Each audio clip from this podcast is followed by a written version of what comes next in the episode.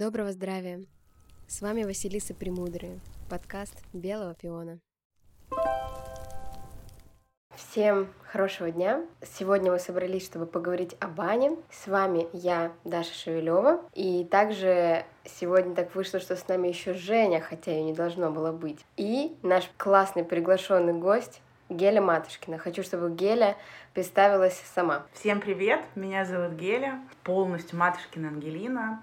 Я амбассадор бани, я себя так называю, и разносчик этой прекрасной заразы по нашей стране. Как я попала в баню и почему я вообще сегодня могу вещать на банную тему? Пол своей жизни занималась обучением людей, я HR, и э, часть моей деятельности связана с психологией, с консультациями. И баня в моей жизни появилась очень рано, с самого детства. Я была тем ребенком, которого в 2-3 года загоняли в парилку, когда ты просто лежишь на полу, и единственная твоя цель — это просто выжить. И потом уже начали возникать семейные традиции, баня стала частью жизни, частью именно семейного устоя. И потом, когда я переехала из Сибири в Петербург, баня на какой-то момент пропала из жизни — но она очень ярко появилась как профессиональная деятельность в 2020 году. И так получилось, что я начала собирать неофициально какие-то женские бани, потом они переросли уже в женско-мужские, и после этого уже произошло такое следующий этап становления, это обучение. Я училась у Светланы Скалозубовой, которая, собственно, является родоначальником такого своего женского подхода в бане. Вообще, дополнительно хотелось рассказать, почему я выбрала первой своей темой для подкаста баню. Я обожаю, как и Геля, как и все мы здесь собравшиеся, баню с детства, а в последнее время я открыла для себя общественные бани, тоже благодаря Жене мы начали ходить в новосибирские сандуны, и после переезда в Петербург для меня открылось все многообразие петербургских общественных бань, коих просто огромнейшее количество. И я поняла, что общественная баня — это вообще какое-то отдельное измерение бани, потому что семейная баня — это всегда про семейные ценности, про узкий круг людей. Общественная баня — это еще про связь всего женского рода, потому что я хожу именно в женские общественные бани, и про передачу знаний невербальную от женщин к женщинам и про раскрепощение тела. Мне бы очень хотелось, чтобы такой вид расслабления узнавали о нем как можно больше людей потому что это действительно и про тело, и про душу. Ну, просто мне не хочется повторяться, потому что я тоже хожу, да, я хожу в бане, естественно, с самого детства, тоже это в семье очень сильно воспитана культура, но я точно знаю, что когда у меня нет сил, я просто сгребаю себя из офиса, прямиком иду в баню. И я просто молчу эти три часа, беру парение, беру мойки, и я знаю, как отлетает моя душа, как ты говоришь, от тела. И действительно, ты как будто бы заново родился. Реально. И я это знаю, это идет в осознанный ресурс моей жизни, который не просто шашлычок под коньячок вкусно очень, да, а про заботу действительно своего тела и своей души. Поэтому мы сейчас, я так понимаю, будем вещать нечто большее, не просто про тело, но и, мне кажется, все-таки про совместность тела и души в бане. А, мне очень откликнулась вот эта история про то, что ты сказала, сгребаю свое тело. Я просто помню, для меня очень тяжелый год, 20 когда вот очень много рабочих сложностей. Ты не можешь вообще ничего, но ты точно знаешь единственную цель. Тебе нужно дойти до бани. И я помню прям вот этот четкий этап переключения, когда ты заходишь 30 минут, и ты снова розовый персик. Ты вообще абсолютно младенец, который готов сейчас быть открыт снова своим эмоциям, своим чувствам и вообще окружающему миру. Главное дойти до бани. Баня это не только про помыть тело, но это и наполниться в первую очередь. Сто процентов. Да. Ну что, теперь немножечко мы позадаем тебе профессиональных вопросов и жаждем профессиональных ответов, которые, я думаю, и для меня, и для Даши, и для слушателей будут ну, точно чем-то новым, удивительно прекрасным. Абсолютно. А то вот так ходим в баню с детства, а, ваники, а веники мы запариваем как попало. А, это очень интересное наблюдение, потому что на самом деле, когда я проходила обучение, а, я поняла, что вообще люди в Сибири Это люди, которым передавали бесплатно знания с детства. И мы э, на уровне неосознанной компетенции mm-hmm. очень много знаем. Мы что-то делаем, mm-hmm. потому что так сказала бабушка, потому что так сказала мама. Мы, соответственно, не знаем, как это э, в рамках науки и почему именно так происходит. Вообще, э, мне кажется, что изначально вот поход в баню, вначале нужно понять, куда ты идешь, потому что ты действительно правильно даже сказала, бани различаются и очень сильно твоя подготовка к бане зависит от общественная это баня или это индивидуальная баня. Для меня общественная баня это очень сильно про формирование культурного кода людей, про то, как вообще, что происходит в реальной жизни. Я вообще говорю а, людям, кто очень часто едет за рулем, а, спустись в метро, также есть «Сходи в баню», потому что там э, настолько оголенные тела и неприкрытые души, которые приезжают в очень разных социальных статусах в баню, но в бане все абсолютно полное равноправие. Очень круто, что в общественной бане вообще тема индивидуальных личных границ, она очень интересно складывается. Я сама, наверное, попала в общественную баню уже после того, как я практиковала а, в индивидуальных, семейных, и я была многим правилам очень удивлена, я их даже не могла понять, почему так. Например, там в общественной бане нельзя заносить тазы в парную. А, это на самом деле не очень удобно, потому что веник нужно там охлаждать. Но при этом а, меня очень поражает, когда я, не знаю, сижу и провожу какие-то скрабирования, ко мне абсолютно э, безусловно и, и даже как-то не совсем тактично может подойти любая женщина, спросить, что у тебя, понюхать, дать свой скраб и сказать, мажься этим, этот лучше.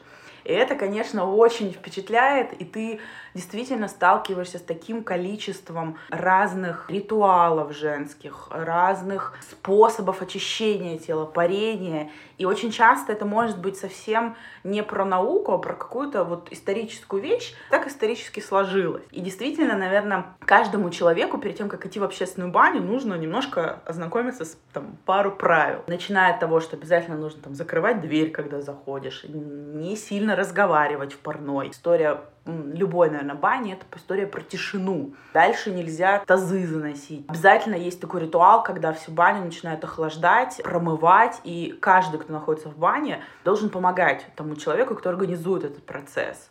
И это очень интересно, потому что каждый банщик, который больше профессиональный, он иногда в общественной бане сталкивается с диким таким непониманием, почему так, и в какой-то момент принимает решение. Либо он с этим соглашается, либо он просто идет в индивидуальную баню. И тут, конечно, э, абсолютно другой подход в семейной бане. Тут нужно понимать вообще, какую баню ты идешь в плане печки, какое-то пространство. И когда вообще мы будем сегодня говорить про э, баню, про температуру, про влажность, мы будем с вами говорить про цифры. Но я думаю, что многие из вас не ходят в баню со своим, э, как он называется? Термометром. Да, с э, прибором, измеряющим влажность, вот со всем этим. Самая главная задача, когда ты заходишь в парную, почувствовать, как тебе здесь и что бы ты изменил, чтобы тебе стало лучше. Потому что у меня были разные ситуации. Я и парила в бане без веников, когда я из полотенца делала опахала, прикрепляла к рукам. У меня были бани, где настолько горячо, что ты первые 20 минут тратишь просто на того, чтобы ее пролить. Я в маленьких банях, в принципе,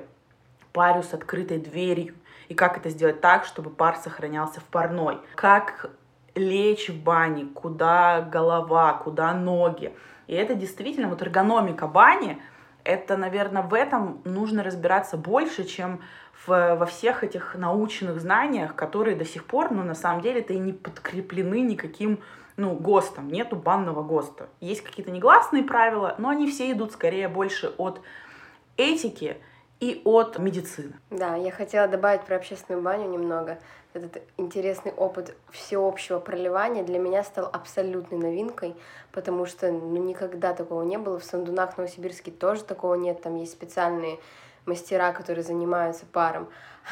В Ямских же мы пришли, и нам женщина такая, так, встаем, тазики берем, воду наливаем, пошли, девочки, обливаем, обливаем, так, все, тазиков достаточно, ага, молодцы, дверь открываем, так, девчонки, сколько закидывать будем, ага, штук 50, давайте, ага, 50, все сделаем, и ты, ты попадаешь в этот круговорот, потом они начинают разговаривать, где самые хорошие ортопедические стельки, как вылечить колено, все сидят вместе, просто друг друга не зная, но обсуждают такие вещи, и ты, ты думаешь, боже, вот это красота жизни.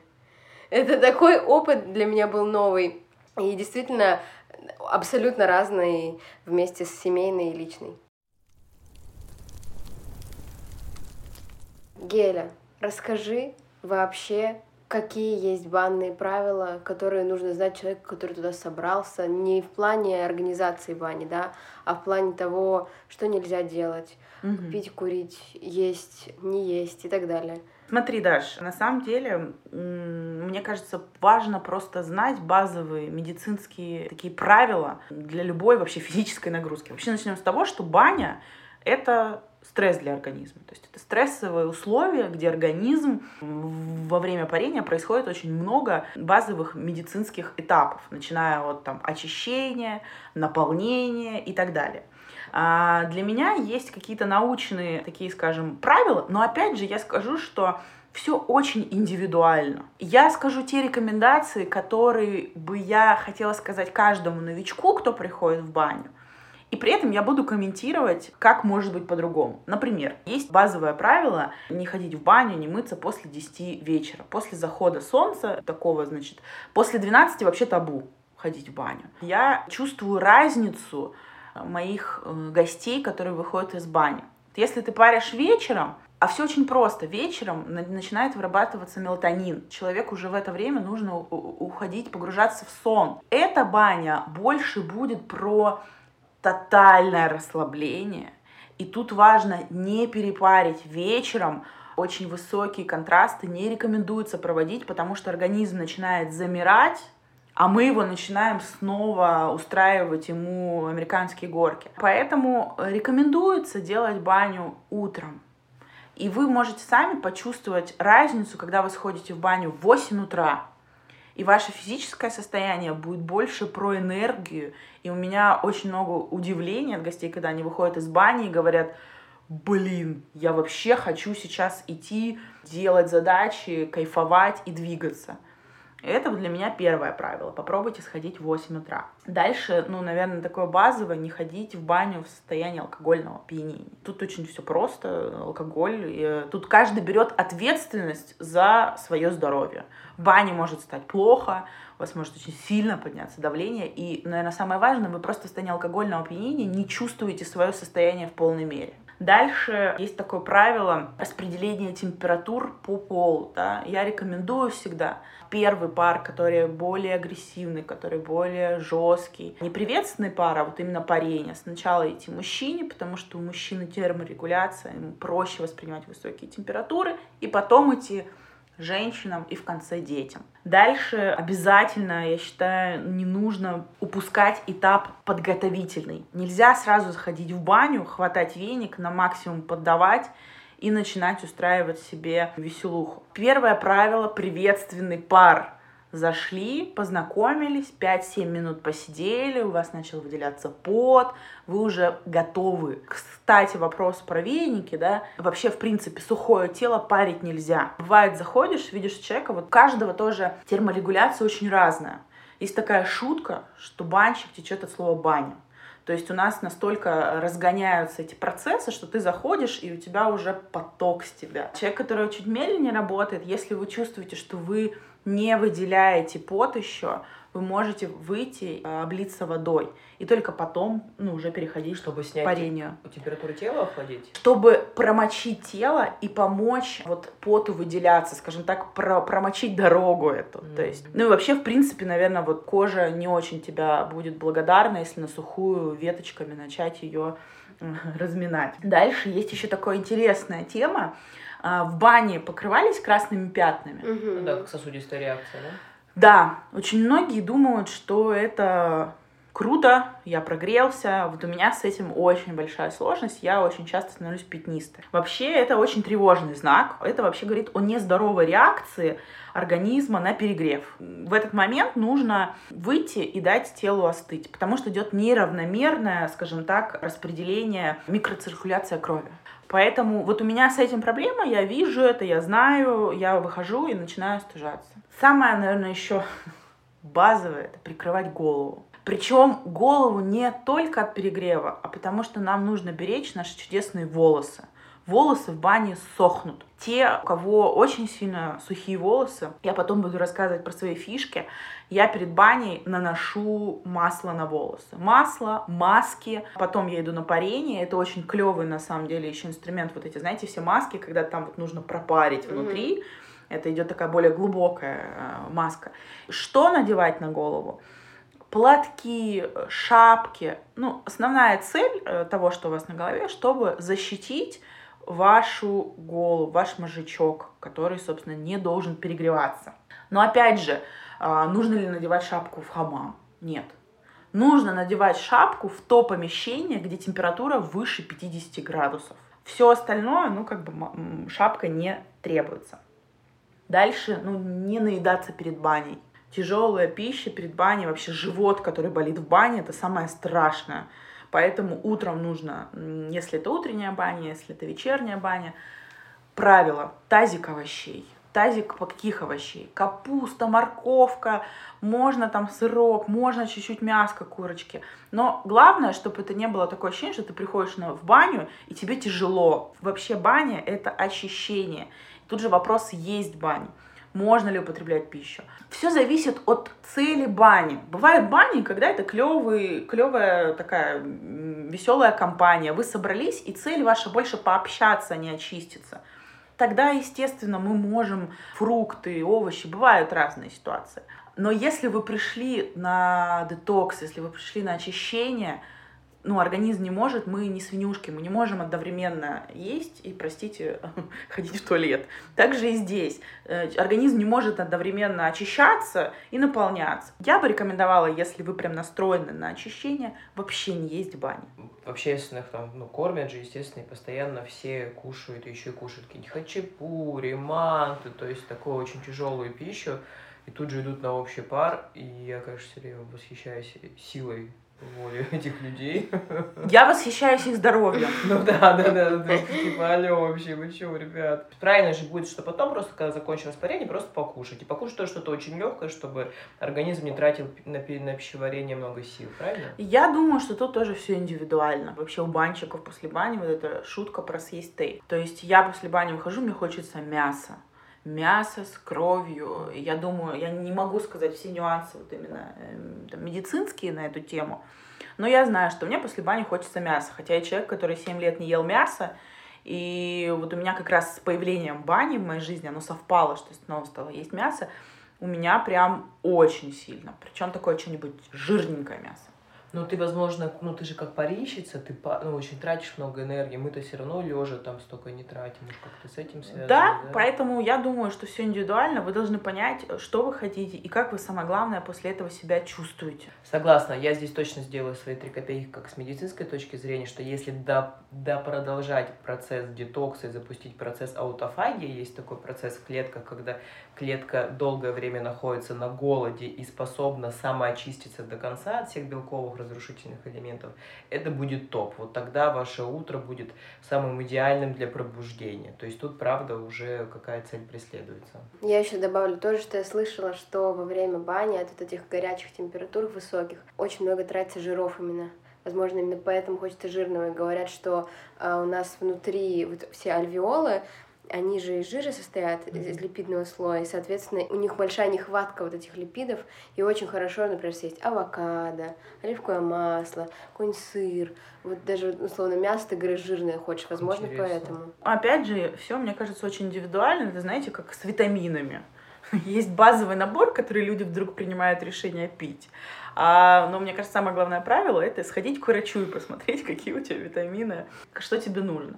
Поэтому еще одно из важнейших правил не ходить в баню больными. э, температуры, простуды. Есть кто из банщиков парят, когда у тебя вот такой насморк уже. Но самое главное, у тебя не должно быть температуры. Потому что во время бани мы начинаем гонять лимфу, гонять кровь, и мы по факту начинаем разносить всю заразу по организму. Вообще, ну, там действительно много рекомендаций, да, начиная от воспалений на коже, вот, э, ну, не рекомендуется ходить в баню. Э, часто вопрос с варикозом. Можно ли с варикозом в баню? Можно. Единственное, что нельзя, это очень яркий контраст, резкий контраст. Про контраст мы подробнее чуть позже поговорим. И на этих местах, где варикозные шишки, не э, работать активно веником. Все остальное, в принципе, можно. Нельзя уходить из бани в очень горячем состоянии, особенно если вы не сразу сели в машину и куда-то поехали. То есть, когда вы нагреваетесь, как печка, долго вы не чувствуете вообще температуры вокруг, вам все кажется очень жарким. Поэтому рекомендация остыть и потом идти, если вам куда-то там долго идти. Дальше вообще опытные банщики э, всегда рекомендуют, вот если это группа, если вы настроены, скажем так, на такой полный детокс, то баню брать на 3 часа. Вот 3 часа это идеальное время, чтобы все успеть. Если это еще история с баней, где есть помывочный, то это точно 3 часа, потому что вот эти все наши бьюти-ритуалы, они занимают очень много времени, около часа. Ну и это очень-очень приятно вообще позаботиться о своем теле, не в какой-то спешке, как мы иногда любим на работу собираться, быстро-быстро помыться, а вот э, как-то осознанно почувствовать и насладиться всеми женскими премудростями. Хочется еще задать вопрос, Гель, про то, как правильно сидеть, потому что распределение пара разное, да, у нас, и, соответственно, вот этот нагрев головы, я даже сама по себе чувствую, интуитивно стала приходить, что я лучше где-нибудь лягу в уголочке и подниму ноги, например, наверх, чтобы ноги были в тепле, а голова как бы не в таком тепле. Но многие же сидят вот как бы, как сидят, голова в самой жаре, и, ну, как правильно? Правильно, как говорили э, наши бабушки с дедушками, держи голову в холоде, а ноги в тепле. И интуитивно ты очень правильно делаешь. Идеально, ну вообще идеально, чтобы голова, тело, ноги находились в одном температурном режиме. Но бани бывают разные, количество людей бывает разное. Если у вас есть возможность закинуть ноги выше тела, это будет идеально, потому что основная цель прогреть ноги. А, если вы в бане, у вас плохо прогреты ноги, парение может быть практически бесполезным. И есть болезнь банчика. Что это такое? Ты когда паришь, ты стоишь, у тебя ноги в 20, а голова в 100. И у тебя тело, ну, просто не может вообще понять, что происходит. И поэтому, э, если идеально, то это лежа. Если, ну, места не хватает, то ноги кверху. Угу. Это, наверное, связано еще с тем, что, во-первых, ну, микро... Ой, циркуляция крови идет, да, снизу вверх. Снизу вверх. И энергии ровно точно так же поднимаются все снизу вверх. Поэтому если база у нас не прогрета, то все остальное не такое имеет смысла. Вообще, интересно. интересно, меня когда парили, есть такое понятие пропарить косточки. И мне было всегда интересно, что это и почему это, и как это делать. И на самом деле очень просто, потому что кость, это так по факту, она может действовать как внутренняя батарея человека. И кость сама по себе, а, она очень холодная. И если вам удастся пропарить кости, поэтому мы делаем припарочки, если вам удастся это, то вы в течение двух-трех часов будете чувствовать, накопительным эффектом, как вас греет изнутри. И это очень крутое состояние, это очень правильное состояние. Самому даже можно себе это сделать. Ты что, это, это просто то, что я делаю последние да. несколько лет в наших холодно-сибирских условиях, что я регулярно, ходя в баню, прогреваюсь и всем говорю, вы что ходите, мерзнете? Я настолько, не езжая на море, не выезжая, прогрета изнутри бани, я прям чувствую, как ты говоришь, что это отдается постоянное тепло. Поэтому, если у вас нет возможности быть часто в тепле и на солнце, пожалуйста, прививайте культуру себе бани. Это будет помогать вам зиму проживать вообще с огромным удовольствием. Ты в минус 30, я вот выхожу, на улице минус 30, и я выхожу с Сандунов, мне идти 30 минут до дома пешком. Я прусь иду, потому что у меня свой микромир такой идет из-под пуховика. Это чистый кайф. Обязательно это то, что ну, настолько просто поймать, и этим нужно обязательно пользоваться для улучшения качества вашей жизни. Это и есть про заботу о себе и о своем теле. Мне кажется, что баня зимой, она даже намного круче воспринимается, чем баня летом. Я с детства хожу, и я помню это ощущение, что ты летом выходишь, ну, просто на улице прохладно, нормально, тебе жарко. Когда ты выходишь зимой, и вот это вот там мне идти из бани до дома было 30 секунд, ну, ты прям чувствуешь, какой ты теплый, как, как с тебя этот пар идет, как ты смотришь на небо, там звезды. У меня с этим, конечно, куча приятных воспоминаний.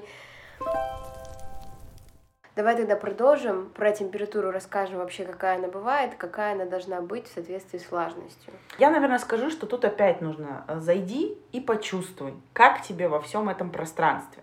Правило, скажем так, в банном мире э, это правило 120. Как это работает? Э, это соотношение влажности к температуре. Русская баня это 60 на 60. Хамам это 80 на 40, то есть 80 влажность, 40 температура. Сауна это 100 на 20. Самое, мне кажется, важное почувствовать, как тебе в бане. Первый приветственный пар, он для этого и происходит, чтобы понять вообще, что происходит. Я люблю достаточно, даже не 50, э, я люблю 50 на 70. Но это суровая баня. С клиентами, когда я работаю, я стараюсь делать влажность повыше, температуру пониже. В чем особенность? То есть чем выше температура, тем ниже влажность.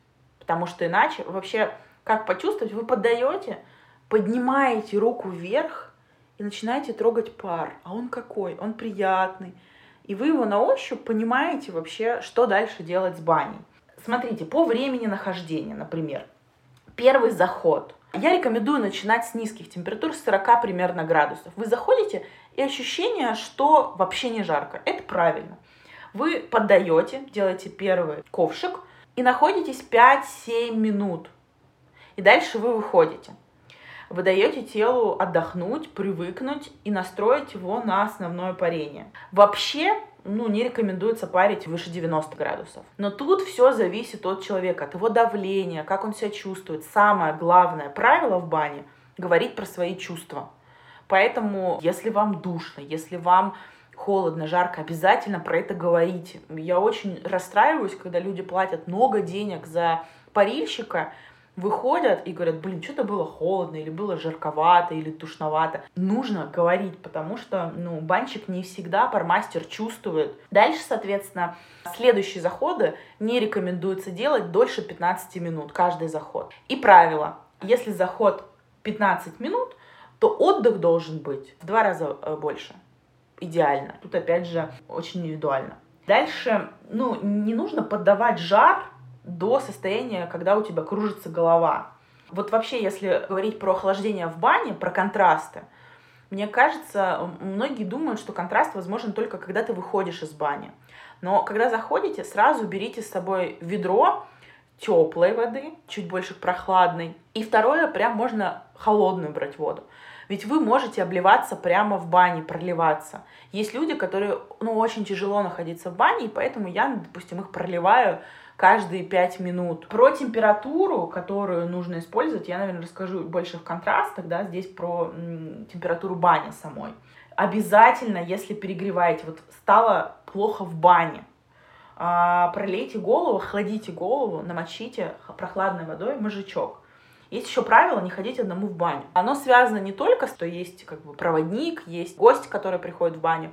Оно связано с правилами безопасности. Если вам стало плохо в бане, никто про это не узнает. Вот, поэтому про температуру как-то так. Мы с вами ориентируемся, как э, люди начинающие или опытные, 60 на 60, а дальше по своей температуре. Вот самое главное, что делать? Вы зашли и чувствуете, что вам жарко. Супер жарко или супер сухо. Что делать? Проливание стен. Вы берете ведро, смачиваете веники и начинаете пробрызгивать стены. Прям очень хорошо. Если есть шланг, можно прям поливать. Горячая вода, если в бане очень холодно, баню не протопили, и она прям прохладная. Вы чувствуете, что вы поддаете, и весь пар уходит как бы в стены. Значит, проливаем кипятком прям стены. Если чувствуете, что жарко, проливаем холодной водой. Я бы еще хотела здесь добавить, мне кажется, одна из ключевых ошибок в тему э, терморегуляции, что очень многие выходя, не снимает головной убор. Мгм. И это классическая ошибка того, что у вас не происходит охлаждение там, мозжечка и головы. Обязательно снимайте шапку, выходя из бани, так же, как и одевайте, заходя в нее. Еще также то, что ты меня, Жень, научила, что когда мы делаем какие-то контрастные обливания, обязательно обливаем голову, потому что намочить тело и оставить голову горячей, это прям не очень для сосудов. Про обливание, про контрасты вообще, ну, отдельная, скажем так, даже наука. Тут нужно понимать, что обливать, как обливать, и можно ли нырять в купель. Вот многие задают вопросы. Прорубь. Конечно же, все про состояние человека. Если вы нырнули в купель, вы ходите и чувствуете, что, в принципе, цель единственная осталась выжить, то, наверное, вы что-то неправильно делаете. Первое правило, правильно ты сказала, Даш, с головой. Ныряем с головой. Важно, как ныряем. Смотрите, есть гипотоники, а есть гипертоники. А, у Гипотоникам сильный контраст резкий не рекомендуется. И гипотоникам лучше заходить, гипертоникам, простите, повышенное давление, лучше заходить с ног и окунаться с головой. А знаете, вот эти ведра, которые, они же тоже не всем подходят. То есть представьте, если вы гипертоник, у вас все поднялось, у вас голова чугунная, и вы просто сверху на нее ледяной водой. Ну, то есть тут как бы уже вопрос сохранения здоровья.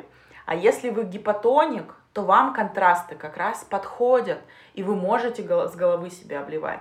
И вообще парение гипертоников с повышенным давлением людей, их можно, так скажем, мариновать. Их можно парить на низких температурах, делать трехчасовые ритуалы, растягивать, делать разные вот контрасты. Это, э, ну, мягкие контрасты больше.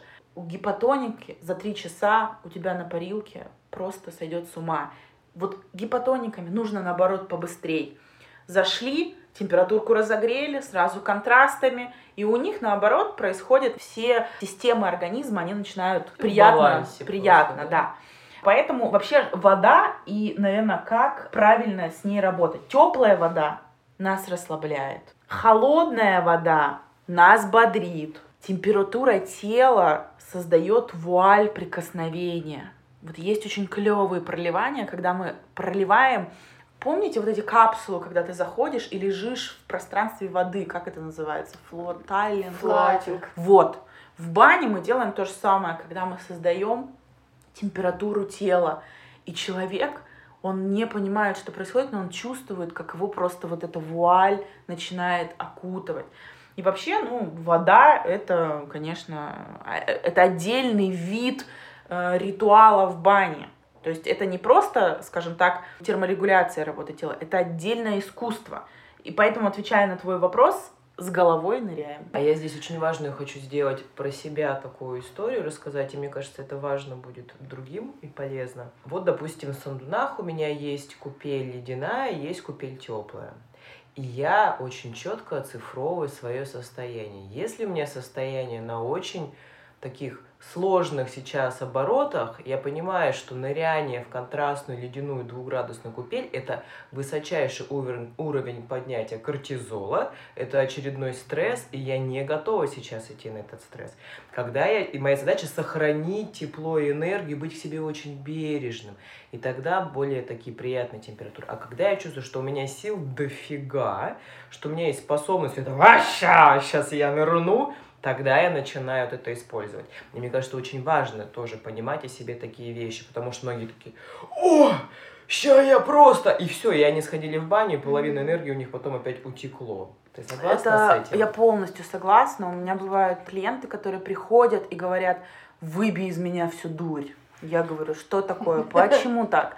Он говорит, потому что у меня кругом огонь. Я говорю, я правильно понимаю, что у тебя кругом огонь, и ты хочешь себя В огонь. добить Да, снова. да, да. И мы начинаем больше про баню, про легкие контрасты, про заботу. А бывает человек, когда его нужно наоборот, скажем, с парашюта сбросить. И мы погнали в эти контрасты. Я вот сама по себе знаю, когда я работаю, иногда я хочу в купель, иногда не хочу. Это тоже связано, во-первых, с менструальным циклом, во-вторых, с состоянием на данный момент. Быть чувствительным к себе – это великий навык и умение, который необходимо развивать и в каждой минуте считывать пространство самого себя, чего тебе хорошо и чего тебе плохо. Потому что никто о тебе не может позаботиться, только ты сам о себе. Я сейчас хочу задать вопрос. Это является в нашей семье бесконечной точкой спора между всеми родственниками и всеми остальными как правильно запаривать веники и какой веник для чего все-таки предназначен. Это же просто, знаешь, каждый суслик в поле агроном. Расскажи. Да, мне кажется, это да, действительно, даже в моей есть вопросы на эту тему. Давайте начнем. Первое базовое правило, как выбирать веник. Вот в магазине, допустим, где-то. Меня очень радует иногда посмеяться, зайти посмотреть веник там в разных продуктовых магазинах. Это не похоже на веник, это просто, чтобы люди знали, что оно существует. Вообще веник, а, три правила. Смотрим, трогаем, нюхаем. Смотрим, он должен быть, ну, красивым, они должны ветки в разные стороны торчать, он не должен быть какой-то разного цвета листики. Дальше трогаем. Как мы берем? Мы берем прям веник, и мы начинаем его сгибать в разные стороны. У нас не должно быть вот этой тыльной частью руки, у нас не должны никакие коряшки, никакие жесткие веточки в нас впиваться, как делают иногда э, поставщики. Они самые плохие ветки вовнутрь вставляют, и ты визуально не видишь. А когда начинаешь с ним работать, там одни коряшки. И нюхаем. Веник должен приятно пахнуть. Базовые веники — это дуб и береза. В чем разница? Березовый веник, он такой силач. Почему? Потому что это самый неприхотливый веник. Восприимчив к температурам, у него очень хорошие лечебные свойства, березовые почки, сок, а, дубильные вещества, эфирные масла, все это очень круто очищает кожу. Листики сами, они работают как губочка, они все впитывают. Поэтому березовый веник очень важно часто промывать. Вот вы паритесь, после каждого захода его споласкивать. Это круто, потому что он как раз все вот эти токсины, которые выделяются на кожу, собирает. Березовый веник, он такой, знаете, очень тактильный, вот если легкими веточками березы начинать прикасаться к телу, то тело начинает просыпаться. Из березового венчика хорошо делать растирание, массажи. Он такой, ну, на самом деле, для обывательского пользования он самый удобный. Поэтому, если вы не, ну, там, не профессиональный банщик, березовый веник вас спасет. Его легко запаривать. Как запаривать?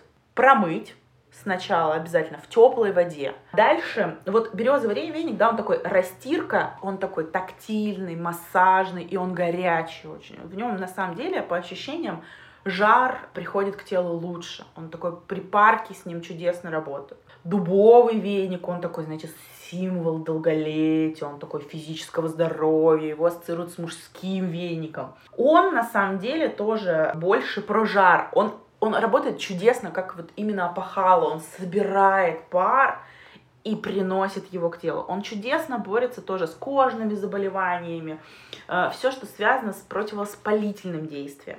Идеально дубовым веником нагнетать пар. Сам листик, да, он потому что очень плотный и очень широкий, но дуб, он неженка. Вот это необычно, да, это мужской веник, но дуб неженка, потому что вот его как раз переварить, перепарить намного проще. Наша задача вообще первое — это определиться с веником. Наверное, как определиться? Просто поработать и понять, каким тебе комфортнее, и понять цель, что мы хотим. Мы хотим взять этот веник для себя, и, и, допустим, там на пару его ритуалов использовать. Тут, кстати, вопрос, можно ли использовать веник больше двух раз? Спор в банном мире постоянный. Кто-то считает, что веник нужно менять каждый раз, кто-то считает, что веник должен жить дольше. И вот я у меня в семье проживал 3-4 бани. После этого он становился веником, который прометали баню. И после этого его сжигали. Это такая дань уважения к дереву. Потому что, ну, как бы использовать на самом деле, особенно в общественных целях, вы представляете, какое количество общественных бань выкидывается в вениках. Это больно, это тяжело. Поэтому для себя покупаю венчики, я их после каждого парения обдаю паром, промываю, и потом перед новой распаркой я их снова распариваю. Но э, это как чайный пакетик, дольше четырех раз, то есть дальше веник становится пустым просто. И тогда можно использовать веник э, есть технические веники, есть рабочие. Рабочие это тех, которые мы парим, и технические мы подкладываем под тело. Где неудобно, где ножки подложить, где там, не знаю, под спинку погреть скажем, используем их больше как вот такие валики. Есть большое количество. пихтовый, эвкалиптовый, можжевеловый. Очень много всего. Есть, ну, как бы пихтовый, да, это больше про экстремальный вид парения, это как бы не для всех, это вот, знаете, такая сибирская тема, в праздничные дни, пихтовый веник и э, что-то связанное с таким, знаете, с праздником. На самом деле веник можно скрутить из чего угодно.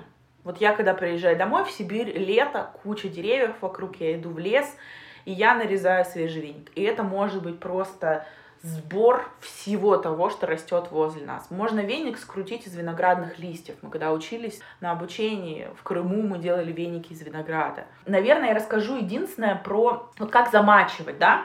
То, как замачивать веники, нужно определиться, сколько времени у вас есть. Вот если у вас есть, вы знаете, с вечера, а, вы можете там, не знаю, промыть их вечером очень хорошо в тепленькой водичке и оставить в тазике, вот они у меня сейчас стоят тазики, черенком вниз они стоят, и они уже подсохли. Наша задача только через, перед баней их сегодня слегка теплой водой отдать, я положу их в пакет, и пока мы с вами будем 10 минут, они дойдут. Есть, когда вы уже в бане находитесь, вы теплой водой их промыли, дубовый веник аккуратно промываем, березовый, мы можем такими волнообразными движениями из березового веника выходит аж такая мыльная вода и темная вода. Промыли, Дальше вы можете также зайти в парилку и поставить их, и они дойдут.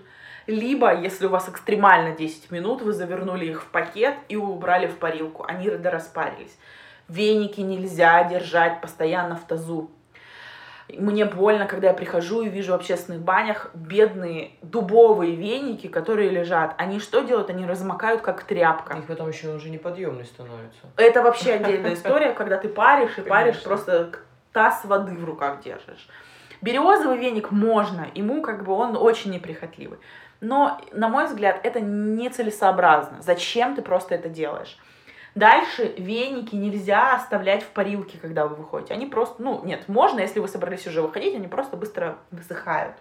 Свежий веник – это вообще красота. Вы его просто взяли и поддали пар, и над этим паром его распарили. Конечно, в моей семье всегда зальем горячей водой. И пару часов он постоит.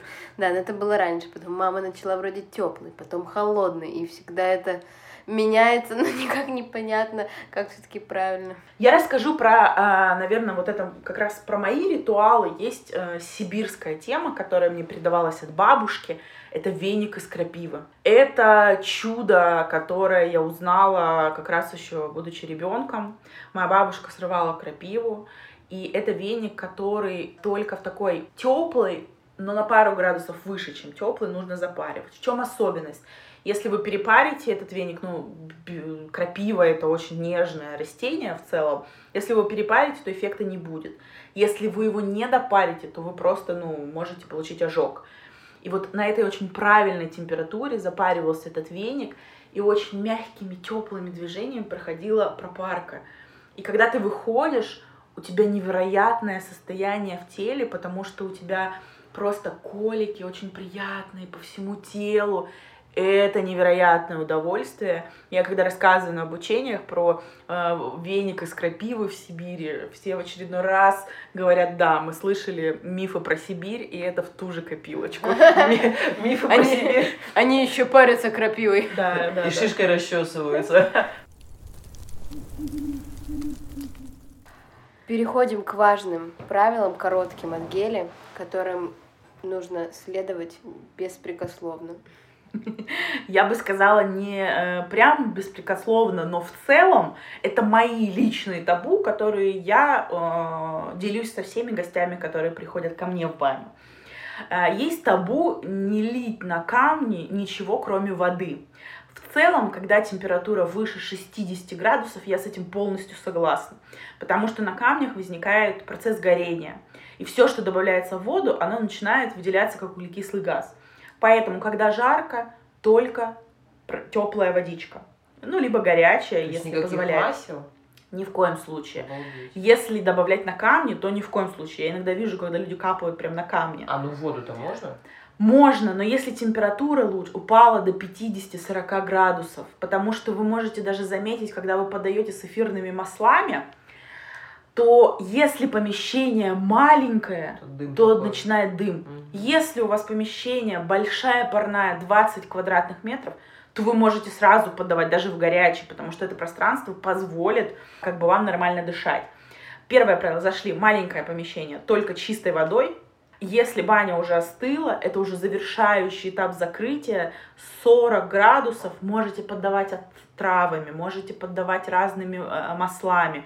Там уже не происходит процесс горения, там происходит такой процесс томления, я бы его так назвала. Дальше не оставлять грязь после себя в парной. Если вы у кого-то взяли баньку, если вы, э, даже если это баня, которую вы арендовали, унесите оттуда венички, унесите оттуда лишние там, простынки, которые вы принесли, потому что все это начинает немножко простите, вонять и гнить. Полочек за собой пролили горяченькой водой, поблагодарили баню и ушли, потому что в бане есть хранители бань, разные домовые, которые беспокоятся, когда вы так делаете. Дальше я не рекомендую хлестаться веником так, чтобы вызывать красные пятна на теле.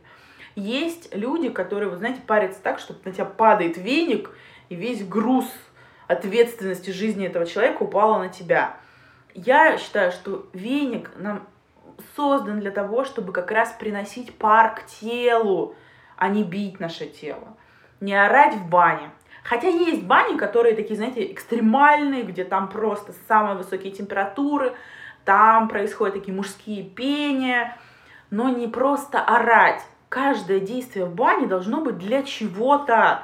Ты орешь, чтобы что. Как и в жизни. Вот поэтому для меня это тоже табу, когда неосознанно. Дальше. Никаких накрашенных лиц в бане. Когда люди заходят в косметик, с косметикой в бане, мне больно за кожу, за все, что с ними происходит. Потому что поэтому вообще э, пришли перед баней утром, помылись, как бы это странно ни звучало, лучше ополоснуться. Дальше в бане смыли всю себя косметику, в самой парной а, можно делать скрабы только из натуральных продуктов, никаких, все, что связано с химическими, не нужно, никакие силиконы не нужно приносить в баню. Дальше. Все бьюти-процедуры оставьте после бани, когда тело ваше очищено, когда оно готово воспринимать уже всю полезность ваших кремов. Не ругайтесь, не плюйтесь и ни в коем случае не сморкайтесь. Когда я это вижу, во мне э, умирает какой-то банный ребенок, когда люди начинают сплевывать в бане и делать какие-то очень ну, некультурные вещи. Баня — это не место, где мы, э, скажем так, очищаемся в плане, наверное, энергии тела, но мы не скидываем там грязные эмоции, мы, наоборот, наполняемся там позитивными эмоциями, теплыми. Дальше это мое табу, это секс в бане. Вот я когда это слышу, у меня, у меня просто ломается мир, как это возможно, во-первых, на уровне физиологии, а бывает, когда мне рассказывают байки, когда кто-то приходит, и у них клиент там начинает как бы возбухать слегка. Вот, ну, девушка его красиво парит, и начинают возникать какие-то естественные процессы. Я всегда рекомендую пару лишних ковшиков, добавили жару, и все естественные процессы в организме остановятся. Поэтому для меня тоже табу. Дальше, баня в спешке неуместно. В бане все должно быть размеренно, спокойно. Излишняя суета вообще на уровне энергетики не нужна. И на уровне вашей физиологии. Вы будете больше суетиться, вы будете больше уставать.